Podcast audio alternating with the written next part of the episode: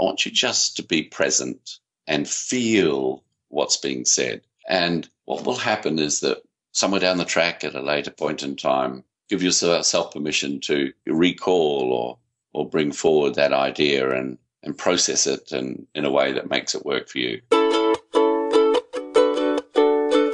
Welcome to Stand Out Get Noticed, the podcast that helps you speak and present with rockstar confidence. I'm Christina Canters, your host and founder of the C Method Communication Skills Training. For free resources and to subscribe to the show, visit thecmethod.com. Hello there, Rockstar, and welcome to episode 109 of Stand Out Get Noticed. Christina with you here. I have a world champion of public speaking on the show with me today. His name is Mark Hunter, and I was so excited to have the opportunity to have this conversation with him. Mark is an international keynote speaker, an author, and a coach. Having been a school principal and holding leadership positions in various organizations over many years, he now speaks to people all over the world world on topics on, of leadership and presentation skills. He will also be speaking at the upcoming Toastmasters convention here in Melbourne, which, at which I will also be running a workshop. Really excited about. I'll share details on how you can get tickets at the end of the episode if it sounds like something you'd want to come along to. Now, what is also fascinating about Mark is that he was paralyzed at age 22 in a water skiing accident. And for the last 40 years, he has got about on his trusty steed, his wheelchair, which, as you'll find out, he doesn't let get in his way. Rather, he uses it to enhance his speaking. Very, very inspiring. In this conversation, Mark and I also talk about his unique approach to speaking and why he doesn't believe in giving people steps to success, so to speak, in his presentations. We talk about what it's like doing speech competitions at the global level. He also talks about why it's okay to be ordinary, Plus, we touch on mindfulness and being present with your audience. You can check out Mark's speeches and videos at markhunter.com.au. I'll also link them up in the show notes at thecmethod.com slash mark. Now, if you really want to build up your presentation skills, maybe you're thinking of joining Toastmasters or you are already part of Toastmasters and looking to do your next speech, but maybe you're having trouble with structuring it or writing your speech, be sure to grab a copy of my free speech and presentation writing template.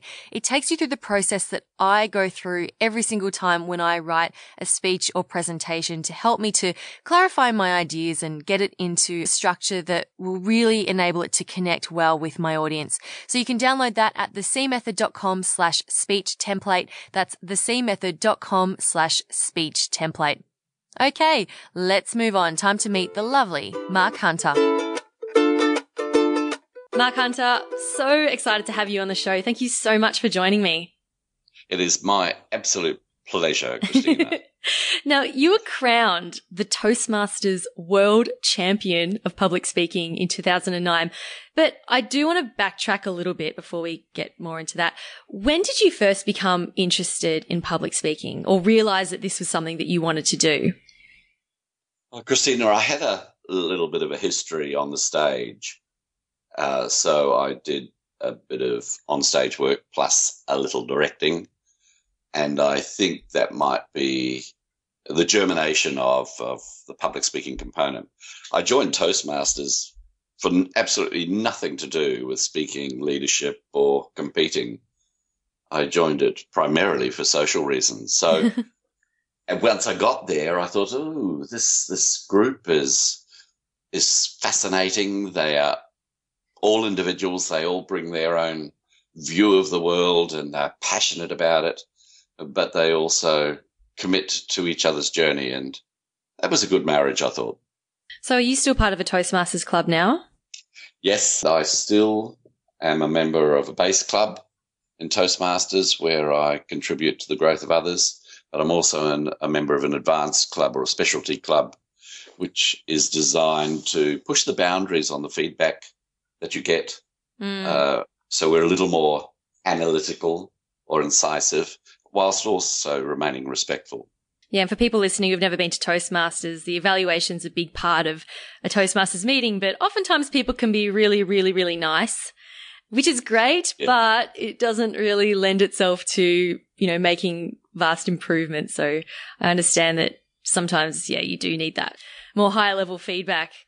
So, um, I was involved in a Toastmasters competition earlier this year and which was great fun. I won the area level, I think it was, and then I came second in the division contest. So I didn't quite make it to the district level, which is the next one.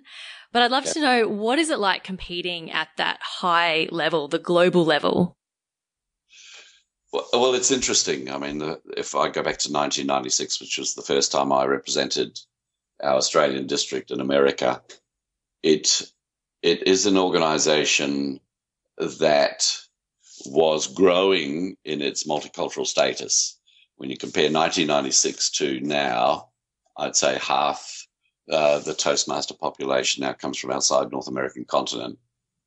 So it's it's quite uh, it's it's got a lot of pomp and circumstance and and the the the judging sheet that underpins this particular competition, I believe, and I did a, a fairly thorough analysis of it, translates extremely well to speaking in the non Toastmaster forum. So the, the skill base required to do well in this contest, I think, is something that uh, will benefit those who are wanting to speak outside Toastmasters. Uh, there's there's a whole lot of uh, psychology that goes around competing. I mean, some some of the competitors are professional speakers mm. who want who want to use the title of world champion to enhance their own business, and that's legitimate. It's it's neither here nor there. Uh, but I found it quite exciting, and I also found it interesting that my the impetus for me to com- uh, compete changed. The first two years, basically, it was to be one of those few people outside the North American continent to be crowned world champion. But I then morphed to that and, and attempt four to six or three to six to ensuring that I had something of value to add. And so my uh, my intention or my goal was not to win, but my goal was to do the best I possibly could for those invested that time. And that became a an issue of service. And even when I do, like I've just finished training, uh, I work with uh, Olympians and I worked with uh, last week, and I also worked with another company that that uh, with a keynote and that impetus, that that belief system, that value of serving and making a difference is still the primary value.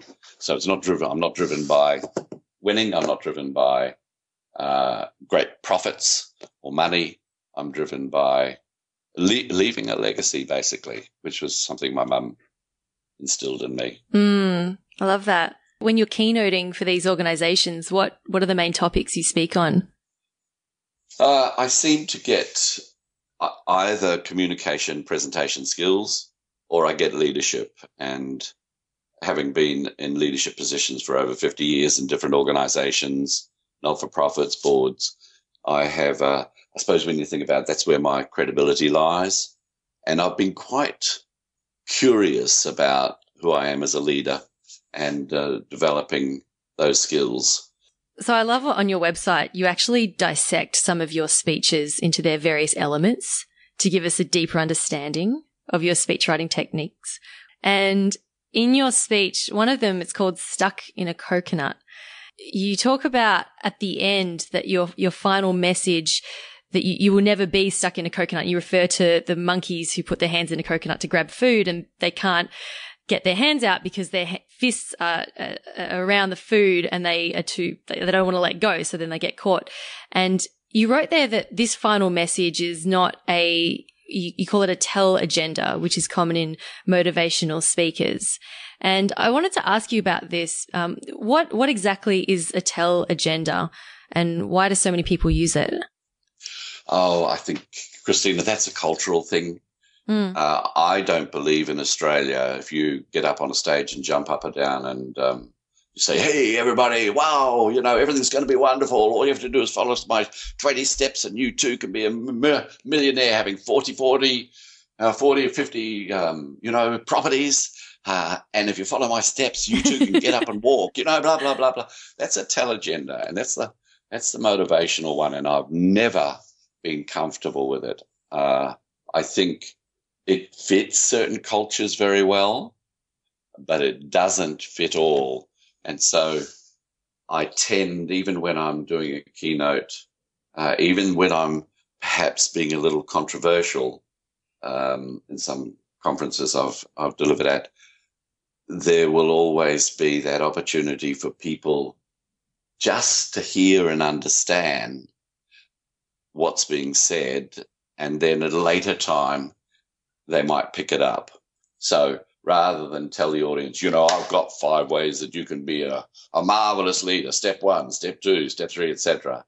I would say sometimes leadership is um, is really a journey. You know, Christina, I'm I'm really miffed at our our um, and I'm only saying miffed because I'm polite. Uh, uh, at our obsession with getting to the end, you know, um, having, you know, uh, you too can be a millionaire. So if you come and follow me and do my steps, look down the track and, uh, you know, in, in six months, you'll be a millionaire. And I don't think that's ethically right.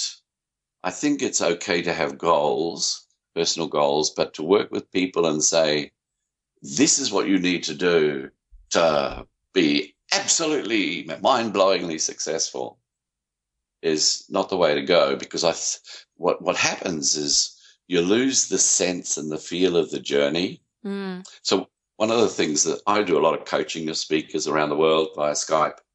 And uh, there are two things that I commit to. One is values, my personal values, and there needs to be a harmony between the other person's values and mine before I'll work with them.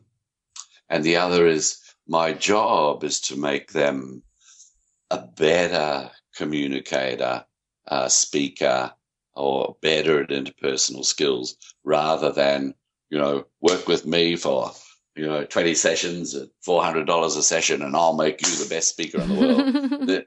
you, you lose, you lose. I think this obsession we have with destination is I think uh, needs to be challenged, and I'm certainly going to open those doors in the near future with a couple of presentations.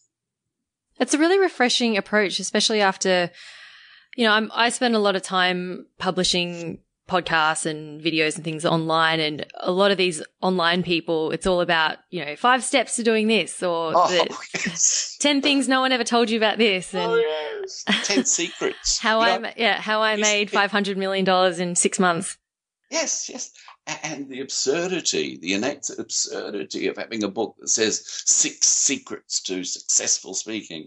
But it, it gets people in the door though. Like people uh, love that because they want to know the secrets, right? Yeah, yeah. Well, that's fine. Uh, and, and, and good luck to those people. You know, it is the way they operate, and and it works in certain areas. But mm. I would rather work with someone where I can feel their journey uh, as they are developing the skills or the skill set that's going to uh, get them mm. better and, and perhaps closer to where they want to be. It's the same thing with, you know, you can be extraordinary. Um, and we've forgotten that it's okay to be ordinary in an extraordinary way. Uh, we don't all have to be mind blowingly different but ordinary is okay.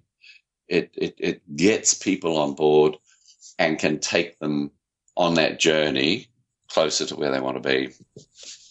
So, in terms of how you translate that message into a speech or presentation, you started to mention before about what you would actually say to your audience to get them thinking. Can you give another example of how you might phrase something or, or share a, a story to, to actually sort of encourage people to start thinking about this rather than telling them?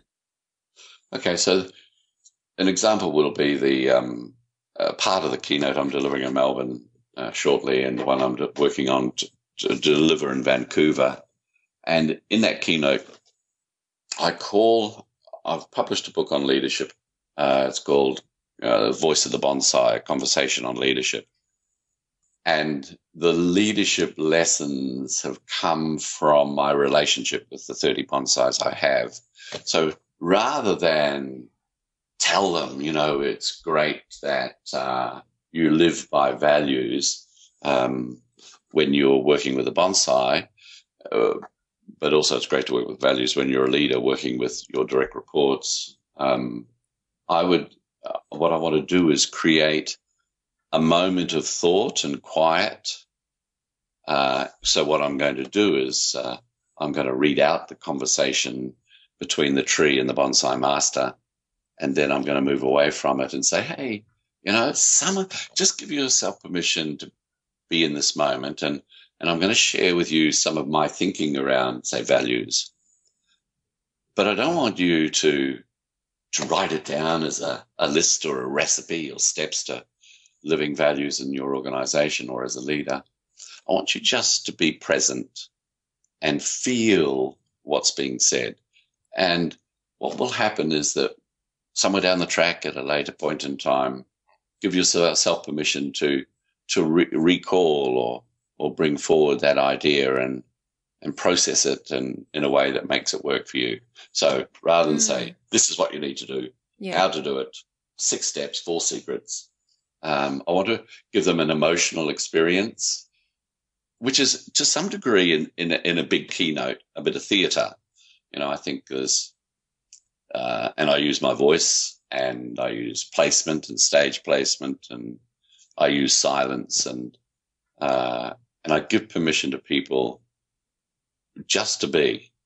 And, and then at a later date, they might pick up the, the concept.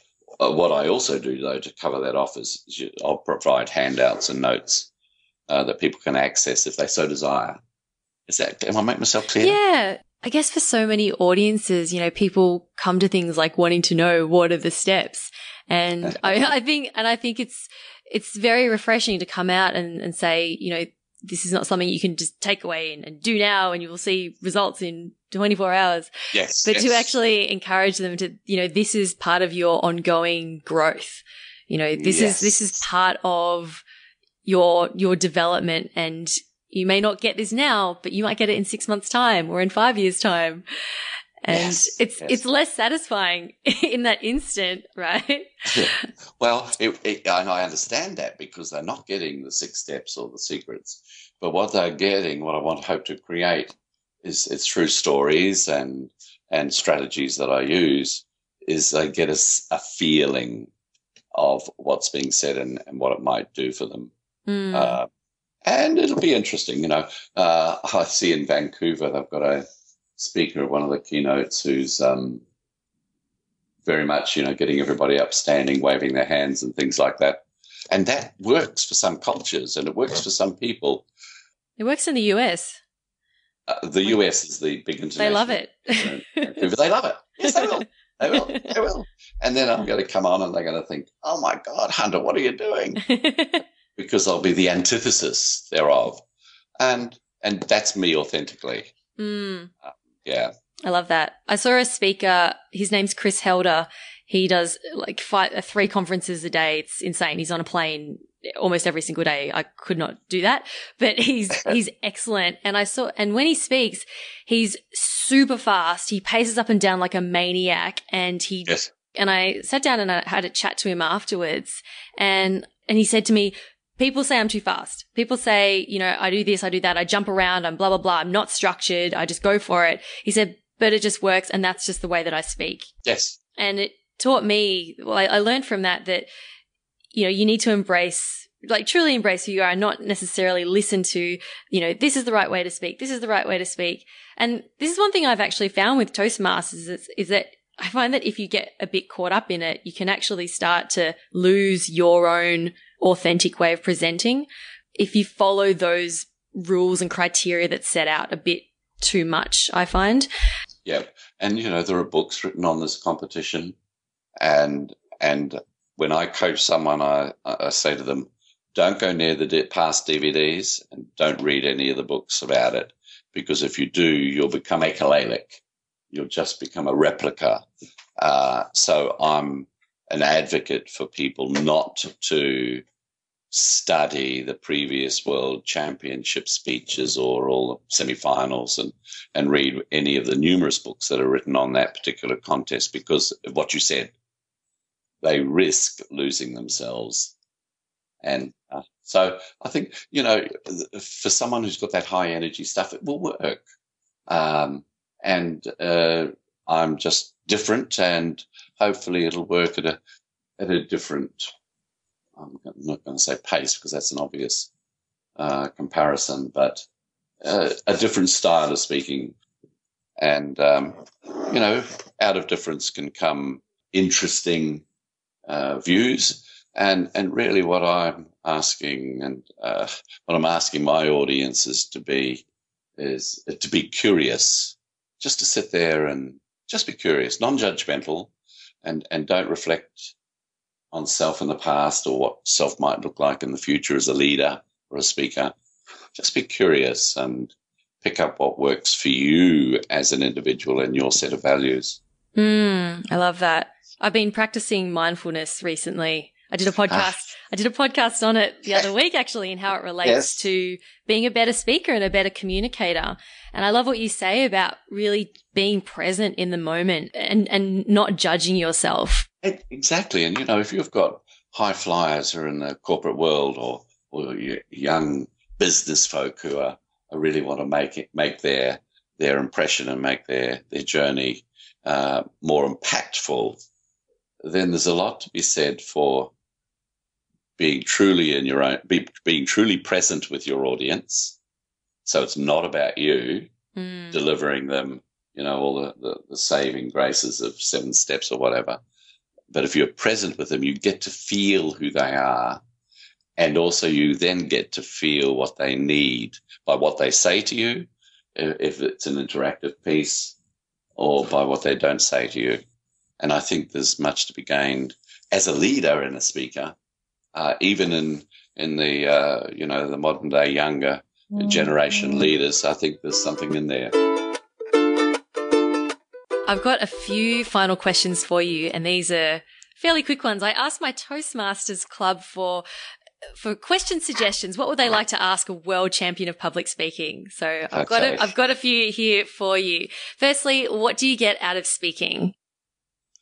I get a chance to serve and serve in a way that I believe can possibly add to someone's journey. I mean, yes, there is the the component of of uh, the act of speaking, which is which, as I said to you right at the beginning, there are some theatrical aspects that I, I believe can make that work. But I'm not in any way, shape, or form manipulative. So I I can be my authentic self. So that's one of the things I get out of it. I also mm. get exposure, and I get a chance to share, and I do a lot of not for profit stuff as well. I personally, I love that speaking, you can reach a, a large number of people at once. You know, yes. with, with coaching's, coaching's great, but you only reach one person in that hour or whatever. But when you can speak for an hour to a few hundred people, then it just multiplies your message, which is amazing. And, and, and you don't know how it's going to land. Uh, you just don't know. Uh, the, you know, my world championship speech I crafted over quite some years, and I mean it was 735 words, and and I chose every word for the music that it added. But someone came up to me afterwards and said, "Oh, I just loved your message." Oh, blah blah blah blah blah, and I'm thinking, goodness, where'd you get that from? you know. And then when I reflected on it, there it was. So people will take from us as speakers what they need at the time. Yeah, and it's so important to get that feedback as well. I, I sometimes yeah. ask my podcast listeners what what do they see valuable in what I do. And one yes. lady wrote back to me and said, I like that you play the ukulele on your podcast. And I was like, what? Because I do. And, and she said, well, it inspires me. It shows me that you don't have to be all serious all the time if you want to be successful as an entrepreneur. Exactly. And I was like, oh. I had no idea. okay. There you go. There you go. Sure. Next question. What is an important hallmark of a good speech? A, a hallmark of a good speech is that it is crafted in a way that makes it accessible to your audience. And when I say crafted, that's all the aspects of speaking writing, uh, uh, use of repetition, silence, even even some of the stuff that I do at the subconscious level. So it's crafted in a way that makes it accessible because it's not about the speaker. You know, mm. I think hmm. uh, it's quite often that high level motivational speaker is someone who stands at a, on a stage in front of a big audience and are hugely energetic and it's all wonderful. But it, you got if you got 200 people, 2,000 or 20,000 in front of you, um, mind you, I don't know how you do that with 20,000 people, but um, it's got to be accessible. I think that's the hallmark. And that brings together a whole lot of skills. Now, we were talking before about how you don't really share, you know, these like these secrets on how to achieve XYZ. But one of my Toastmasters colleagues has asked, what's one speaking secret that you've never told anyone? you know, I don't have any uh, because I tell everybody. Um, uh, some of the things that I use that, and, and I'll actually be sharing in Melbourne, is, is some of the satir modes where you, you want to make uh, create a, a, sense of drama and and uh, a feeling that's not openly obvious to the audience. I, I, like that aspect, and I I love the concept of silence. So I'm not a type person. On uh, I'll I'll have moments of silence where I think that enables the audience to to reflect and, and see. So I don't have I mean, it's blimmin' hard work to write those competition speeches. You know, as I said, six years to write the world champion. It wasn't six years solid, but it was, you know, repeated work over a period of time. And, and the other thing that I learnt, and I'll say to people too, is that when it's had its day, it's had its day. You know, no amount of skill can resurrect a piece that um, is is died uh, either either conceptually or because you know social change has made it die a thousand deaths. How do you not get sick of that one speech after working on it over six years? I get sick of my speeches after doing them once. yeah, no, Christina, it's interesting, but when I deliver that piece, I, I, uh, it's always different. It's grown to be forty times better than it was in two thousand and nine. Uh, but I'm not uh, whilst I'm happy to analyze it on paper and share, because that's good pedagogy, you know, that's mm. sharing the stuff that I went through with everybody. Um, I love it as a piece. I've got, you know, because I've, I've lost or failed five times, I have a, a stable of speeches and work that I can just pull from here and there and, and, uh, add a few stories that are relevant and I think can make a difference. So there's a, there's a big benefit in failing. well, maybe I'll take my failed speech from the last competition and and give it a give it new life, perhaps. Exactly. Yes. yes. Yes. Yes. Yes. Which in that uh, speech, by the way, I did play my ukulele. ah, good on you. And why not? You know, sometimes I get up and sing uh, because I want to to make a message or, or clarify a message. Mm. But you know, if the ukulele is just about having fun or or there's some other deeper element, do it. Uh, we've all got music in us in some way, shape, or form. Mind you, don't ask me to play a ukulele. you do amazing things with your wheelchair. I've seen that beats any ukulele performance. Uh, and that's about maximizing who you are. So you do it. You maximize who you are by playing a ukulele. The wheelchair's part of who I am, and I need to dismiss it and get it out of people's heads. But it is part and parcel. It's been part and parcel of my life for 40 years. So mm. uh, I'm not embarrassed, ashamed, worried, dejected, depressed about it. It just is. Yeah, you do an amazing job with it. It's absolutely seamless the way you integrate it into your speeches. Okay, last question from my Toastmasters Club. Where yep. to next when you're at the top? I actually received a, an email from a podcast listener who who wrote to say that she's done 40 Toastmaster speeches and she's feeling really great about it. But she, she's asking me, how can I still grow? You know, where do I go to from here? So what do you do to still grow? And is there room? There is. And I consciously reinvent myself. So I'm not a one horse wonder. I don't go around with one piece of work that I do at every uh, opportunity that for which I'm employed. So I const- constantly reinvent myself. So the the production or the writing, the whole process of writing my last book, enabled me to interact with concepts at a at a quite a quirky, offbeat level, um, and that's part of my reinvention. So I think that's what people need to do. Don't become echolalic. Don't become stuck in in, in what.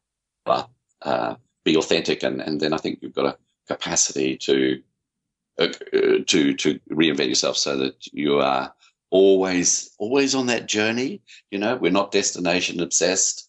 Where I am, I haven't reached the pinnacle of of uh, speaking, being a world champion, but I'm I'm still growing every every moment that I get to prepare and every moment that I deliver. Beautiful, love it. Mark Hunter, thank you so much for joining me on the show. It's been such a pleasure having a chat with you. Likewise. and I'm looking forward to hearing you play the ukulele in Melbourne, perhaps. Maybe you'll see me around on the streets busking. okay. Awesome. So you'll be you'll be emceeing the upcoming Toastmasters convention in a couple weeks' time. I'm not emceeing. Oh, you're not emceeing. You're keynoting. I'm, I'm doing one keynote and one workshop. All right, fantastic. Keynote on, on leadership and a workshop on speaking. Well, I will be there and I look forward to seeing you there as well. I also look forward to shooting the breeze and having a decent cup of coffee. Thanks, Okay. Mark. My absolute pleasure. Cheers, Christina. Huge thank you to world champion of public speaking, Mark Hunter, for being such an amazing guest on the show this week. And also thanks to my Toastmasters Club for sharing your questions with me. They were fantastic questions. You can find out more about what Mark does at markhunter.com.au or simply visit the show notes at thecmethod.com slash mark. I'll put links to his world champion speech in there. It's definitely worth a look. So go check it out. Now, if you do want to come and see Mark speak and you're in Melbourne, make sure you come to the Toastmasters convention. It's on the 19th to the 21st of May and you can buy a day pass if you want, so you don't have to come to the whole thing. Um, both Mark and I will be speaking on the Saturday. So if you come up on any day, make it the Saturday. But ticket sales do close on the 4th. That's tomorrow. So it's very, very soon. So if you are interested in coming, make sure you get your tickets now. Otherwise, you won't be able to come and I'll be very sad. I don't actually get a kickback from ticket sales at all. I just know that it will be a great event and I'd love to see you there. And that wraps up episode 109. Thank you so much for spending some time with me today. Keep on being awesome, and I'll talk to you next week. My name's Christina Canters, and this has been Stand Out, Get Noticed.